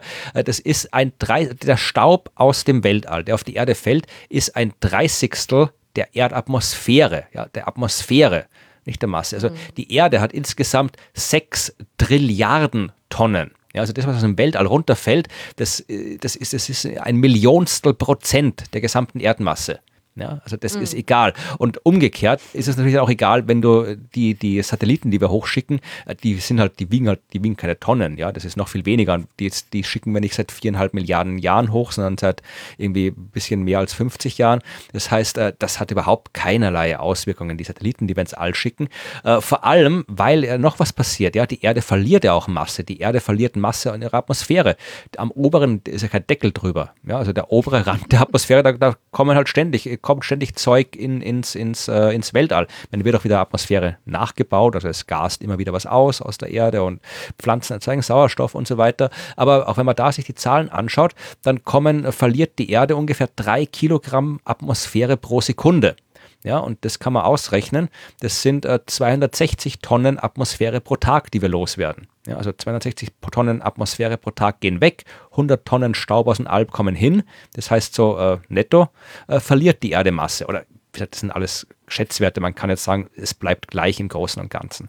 Aber mhm. da muss, also damit sich die Umlaufbahn der Erde ändert, durch Massenzuwachs, da musst du wirklich was Relevantes tun. Da musst du irgendwie ja, den Mond draufschmeißen oder sonst irgendwas. Und äh, dann haben wir eh andere Probleme. Also das ist eine spannende Frage, aber weder Asteroiden, die auf die Erde fallen, noch Satelliten, die wir ins All schicken, ändert irgendwas an der Umlaufbahn der Erde. Ja, super. Sehr gut beantwortete Frage. Dem ja. kann ich nichts mehr hinzufügen. Eine allerletzte Frage gibt es noch. Ja. Äh, und zwar ist es eine mathematische Frage. Oh je. Sie ist aber sehr einfach zu beantworten. Äh, Arnim stellt uns diese Frage und zwar möchte er wissen, wie viel ist 9 multipliziert mit 6? Ja, das darfst du ausrechnen. Ich hole mal meinen Taschenrechner raus, warte. ich habe tatsächlich meinen Taschenrechner. Mein ich brauche gar keinen Taschenrechner dafür. Ich habe das äh, kleine Einmaleins natürlich immer noch auswendig parat und 9 mal 6 annehmen ist 42. Mein Taschenrechner sagt 54. Blödsinn. Hast du dein kariertes Tischtuch nicht ausgebreitet, Florian? Ja, ich weiß eh, worauf die Frage hinausläuft. Aber Vorbereitet. Er wundert sich, dass er der Erste ist, der, der, der uns diese Frage stellt. Aber ich glaube, dass unsere anderen Hörer und Hörerinnen einfach selber ihre Bistromatik angeworfen haben und es sich selber ausgerechnet haben. ich habe meinen TI-68 verwendet, mein Lieblingstaschenrechner, beste Taschenrechner ever. Hatte ich mal verloren und jetzt Product Placement, oder was? Deswegen, ja, das ist ja kein Product Placement. Ich, ich sage den, den, sag's deswegen, weil ich, weil ich, ich freue mich immer noch, weil ich ihn erst vor kurzem wieder habe. Den hatte ich in der Schulzeit, meinen TI 68. Und dann ging er irgendwann, ich habe ihn dann noch ewig lang nachher verwendet auf der Uni, dann ging er kaputt und ist nicht mehr erhältlich, wird nicht mehr hergestellt, nicht mehr produziert. Und Wirklich? vor kurzem habe ich ihn irgendwo mal im Internet gefunden und ihn mir bestellt und seit ein paar Wochen habe ich wieder meinen TI 68, der auf meinem Schreibtisch liegt, wenn es was zu rechnen gibt. Und jetzt gab es was zu rechnen und der hat gesagt 54. Das ist Lüge. Ja, Alles Lüge. Glaubt nicht, was ihr im Radio, Fernsehen oder auf Podcasts hört. Na, das, das muss ich rausschneiden, glaube ich. Wie auch immer, ähm, wir haben äh, Ja, wer jetzt übrigens, soll es tatsächlich Leute geben, die jetzt nicht wissen, worüber wir diskutieren jetzt am Schluss, äh, googelt das äh, und äh, dann werdet ihr es rausfinden und dann habt wir ihr was, mit dem euch einfach so dahingestellt. Ja. Genau, richtig. Viel Spaß. ähm, das war's mit äh, den Fragen für dieses Mal. Wir müssen uns noch ja, zuerst, wenn ihr. Fragen ans Universum haben solltet in Ja. Zukunft, dann äh, schickt sie uns an fragen.universum.at. Das ist die offizielle Adresse und was ihr dahin schickt, kommt an und wird von uns gelesen. Genau. Und vielleicht auch irgendwann mal beantwortet. Gelesen wird es auf jeden Fall, da Ja. könnt ihr euch sicher sein. Das ist irgendwie, äh, es macht wirklich sehr viel Spaß, eure Fragen und E-Mails zu lesen. Das ist ganz toll. Ähm, was auch sehr viel Spaß macht, ist äh, immer wieder die E-Mails zu bekommen, dass äh, Leute uns unterstützen. Und zwar nicht nur ähm, durch schöne Worte, was auch sehr oft passiert und das freut uns auch wahnsinnig, wenn ihr uns mitteilt, äh, dass ihr, der Podcast euch gute Laune macht oder ähm, dass ihr was gelernt habt oder wie auch immer. Äh, das freut uns sehr. Ähm, aber finanzielle Unterstützung freut uns natürlich Ja. Auch sehr. Kein Schwarzgeld, ja. Wir sind alles, alles, alles versteuert hier. Das alles, geht alles mit rechten Dingen zu tun, auch keine, keine Dutch Sandwiches äh, irgendwie vorhanden. Ähm, genau, es gibt verschiedene Möglichkeiten, uns zu unterstützen. Und zwar ähm, könnt ihr regelmäßige Spenden, Abos quasi abschließen. Das äh, ist möglich auf Steady und auf Patreon. Äh, ihr könnt uns aber auch ganz einfach äh, auf ähm, PayPal einmalig ähm, Geld zukommen lassen. Und das haben seit der letzten Sendung auch einige Leute getan. Und zwar vielen Dank an Jens, Markus, Michael, Tobias, nochmal Tobias, Martin, Wiebke, Johann, Niklas, Christoph, Philipp, Sabine, Ulrich, Hans-Martin, Matthias, Lutz, Gabor, Marco, Daniela, Sebastian und Peter. Vielen Dank. Vielen, vielen Dank. Und die, was die regelmäßigen Unterstützungen angeht, also viele von den PayPal-Leuten unterstützen uns auch sehr regelmäßig. Vielen Dank dafür. Äh, und ähm, ja, auf Steady gab es gar nichts diesmal. und auf Patreon hat uns Ballas unterstützt. Vielen Dank. Ja, vielen Dank. Und äh, für diejenigen, die die regelmäßigen äh, Unterstützungsoptionen wahrnehmen, äh, über Steady und Patreon, da haben wir schon öfter angekündigt, äh, dass ihr auch Post vom Universum bekommen könnt, äh, wenn ihr uns da eure Adresse zukommen lasst, an die Post geschickt werden kann. Ich habe jetzt äh, schon ein paar Adressen wieder gesammelt und äh, werde dann wieder mal einen Schwung Karten losschicken. Wir machen das deswegen immer gesammelt, weil ja da äh, das komplette Universum drauf signieren soll, also sowohl ich als auch Rot. Und da wir beide nicht am gleichen Ort leben und dank Pandemie uns auch nicht so oft sehen, muss ich dann die immer zuerst mit der Post zu Rot schicken und die dann weiterschicken. Also damit es ein bisschen weniger Aufwand ist, sammle ich immer ein paar Karten zusammen, die dann gesammelt weitergeschickt werden. Aber der nächste Schwung geht dann demnächst mal wieder raus und dann bekommt ihr dann auch Post vom Universum, wenn ihr uns eure Adresse zukommen habt lassen. Die, der Gruß vom Universum ist äh, quantisiert. Genau. Passiert in Schüben. genau. Ja. Ja, super. Dann vielen Dank auch dir, Flo. Ja, und wir müssen noch äh, verkünden, was wir am Anfang Ah, angekündigt haben. Ja, weil es gibt weiterhin keine, keine, keine äh, Auftritte von mir oder Vorlesungen oder Lesungen oder Vorträge. Äh, du wirst dein Planetarium auch noch nicht ausgepackt haben, nehme ich an. Nein, Ja. Nein, steht in der Ecke. Ja, aber was es gibt. Staubt vor sich hin. was es gibt, ist äh, Fernsehen, ja. Äh, es gibt ja auch die Science Busters, äh, bei denen ich mit dabei bin und auch wir als Science Busters können nicht auftreten, aber äh, uns gibt es auch im Fernsehen und wir haben in den letzten Monaten eine neue Staffel äh, abgedreht und diese neue Staffel wird ab 17. März im Fernsehen zu sehen sein und zwar auf ORF 1, dem österreichischen Sender, äh, den ihr nicht empfangen könnt, wenn ihr kein österreichisches Fernsehen empfangen könnt. Aber da müsst ihr nicht verzweifeln, denn äh, es sind alle Folgen dann sieben Tage nach der Ausstrahlung in der Mediathek verfügbar, die beim österreichischen Fernsehen seltsamerweise TV-Thek heißt, aber funktioniert genauso. Äh, da sind die Folgen ja, drin. Es ist nicht schlecht programmiert, diese TV-Thek. Ärgert euch nicht. Ja, aber das Schöne dran ist, das Schöne dran ist, die Science Busters Folgen im Gegensatz zu ganz vielen anderen äh, Sendungen aus der ORF TV-Thek, die Science Busters Folgen sind immer äh, für alle aus allen Ländern abrufbar. Das heißt auch aus Deutschland, aus der Schweiz, aus Liechtenstein Liechtenstein oder wo auch immer ihr zuschaut. Äh, es soll ja auch Leute geben, die uns aus nicht deutschsprachigen Ländern äh, zuhören. Äh, egal wo ihr seid, ihr könnt in der TV-Thek die Folgen anschauen. Ja? Also uns gibt es zu sehen mit wunderschönen Folgen. Wir haben alles drin, was man also drin hat bei den Science Busters. Also Corona kommt natürlich auch vor. In der ersten Folge gibt es das Corona Special. Es geht, glaube ich, um, die, um den Streit zwischen Hunden und Katzen. Es geht um, äh, was haben wir noch gemacht? Äh, ich habe irgendwie. Äh, Klopapier, ganz viel Klopapier. Klopapier, kommt mit, genau. da weißt du am besten Bescheid, weil ich bin, also ich bin, mache ich nicht alleine. Es gibt ganz viele andere Wissenschaftlerinnen und Wissenschaftler, die mit dabei sind. Martin Moder äh, ist mit dabei, Helmut Jungwirth von der Uni Graz, der Mikrobiologe, Elisabeth Oberzaucher, Verhaltensbiologin ist mit dabei, Peter Weinberger, der Chemiker, der Kabarettist Gunkel, neben dem Kabarettist Martin Puntigam natürlich.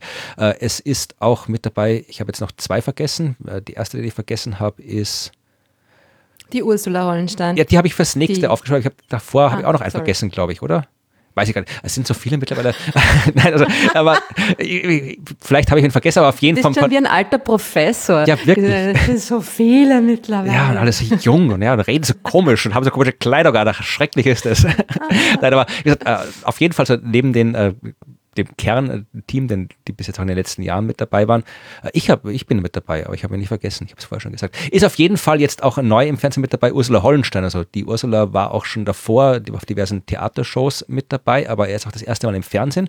Ursula ist Ärztin, äh, kennt sich äh, sehr gut aus mit äh, Reisemedizin. Das heißt, sie ist sehr gut darin, gegen verschiedene äh, ansteckende Krankheiten zu impfen und äh, hat es auch im Fernsehen erklärt, wie man denn impft und was es für Mythen gibt bei der Impfung und so. Also sehr, sehr sehr schön. Und live geimpft hat sie auch und genau. Adel echt lang im Arm stecken lassen, genau. ich wegschauen müssen. Genau, und äh, Ruth weiß das alles deswegen, weil sie auch mit dabei ist äh, und äh, in einer Rolle, also ich weiß zum Beispiel, ich hab, du hast alle Sendungen, du warst bei allen Folgen mit dabei, ich nur bei denen, wo ich mit dabei war, das heißt, du weißt noch das viel stimmt. mehr. Also ich weiß ich gar nicht, weiß was mehr bei als du. Ja, also ich, dann, da kündigst du den Rest an, also ich weiß, dass irgendwie Gunkel irgendwas mit Feuer gemacht hat.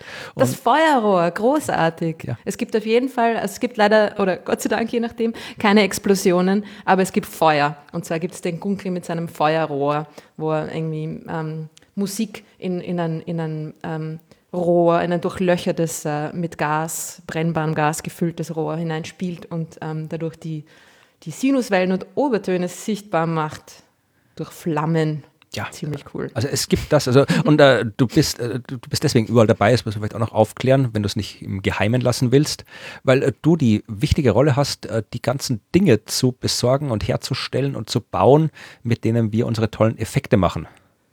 Genau, ich bin die Requisiteuse. ist das der offizielle Titel? Requisite ist, glaube ich, einfach nur die Bezeichnung. Ja. Ich mache die Requisite, genau. Und durfte auch ähm, 36 Packungen Klopapier auf einem Tisch aufschichten. Ja, aber es das war eine schöne Arbeit, sehr meditativ. Ja, aber es hat alles seinen Sinn, dass wir das gemacht haben und äh, das könnt ihr euch dann ab äh, 17. März jede Woche, äh, immer, immer dienstags, ich habe es vergessen, Ach, ich bin so schlecht vorbereitet, äh, immer dienstags, glaube ich, immer äh, äh, um kurz vor 10 im Fernsehen anschauen. Ja, und dann wird es wiederholt auch irgendwann. Ich glaube, freitags wird es wiederholt und im Internet ist es auch noch. Ja, also, schaut ja eh kaum jemand live Fernsehen, oder? Schaut ja, doch, es gibt schon noch viele Leute, die live Fernsehen schauen. Ja? Ja. Hm. Okay. Gibt schon noch. Ich nehme alles zurück. Ja, also schaut euch das an. Dann äh, ihr könnt, also ihr könnt, also wahrscheinlich ist Ruth sogar öfter zu sehen als ich, weil natürlich, wir haben das Ganze an der Uni Graz äh, aufgezeichnet, in einem wunderschönen Hörsaal, wunderschön groß, toll alles, nur halt leider ohne Publikum, ja, weil halt Publikum nicht geht aktuell. Das heißt, das Publikum, das da war, waren halt die Leute vom Fernseh- und vom Produktionsteam, die halt da gerade unabkömmlich oder abkömmlich waren in dem Fall. Also so pro Folge haben wir also Publikum von so zehn Leuten gehabt und äh, äh du warst in jeder Folge Publikum dann rot, Ich war oder? immer dabei. Genau. Ja, genau. Ich habe alles live aus der ersten, zweiten oder dritten Reihe betrachten ja, das können. Das heißt, du bist in den Folgen öfter im Bild als ich, weil ich bin in vier Folgen der neuen Staffel, glaube oh ich, oh bin ich mit dabei. Ja, Aber ich habe eine rosa Maske auf, so erkennt mich niemand, so wie alle im Publikum. Ja. Ja. Nein, es hat sehr viel Spaß gemacht. Das ist äh, schon eine coole Sache und es ist immer wieder lustig, diese, auch in dieser Fernsehwelt irgendwie drinnen zu sein. Das ist alles äh, eine besondere ähm, Umgebung. Ja. ja. Schaut euch das an, wenn ihr uns sehen wollt. Genau. Und ansonsten hört ihr uns wieder in der nächsten Folge. Ja, bis dann. Vielen Dank. Tschüss.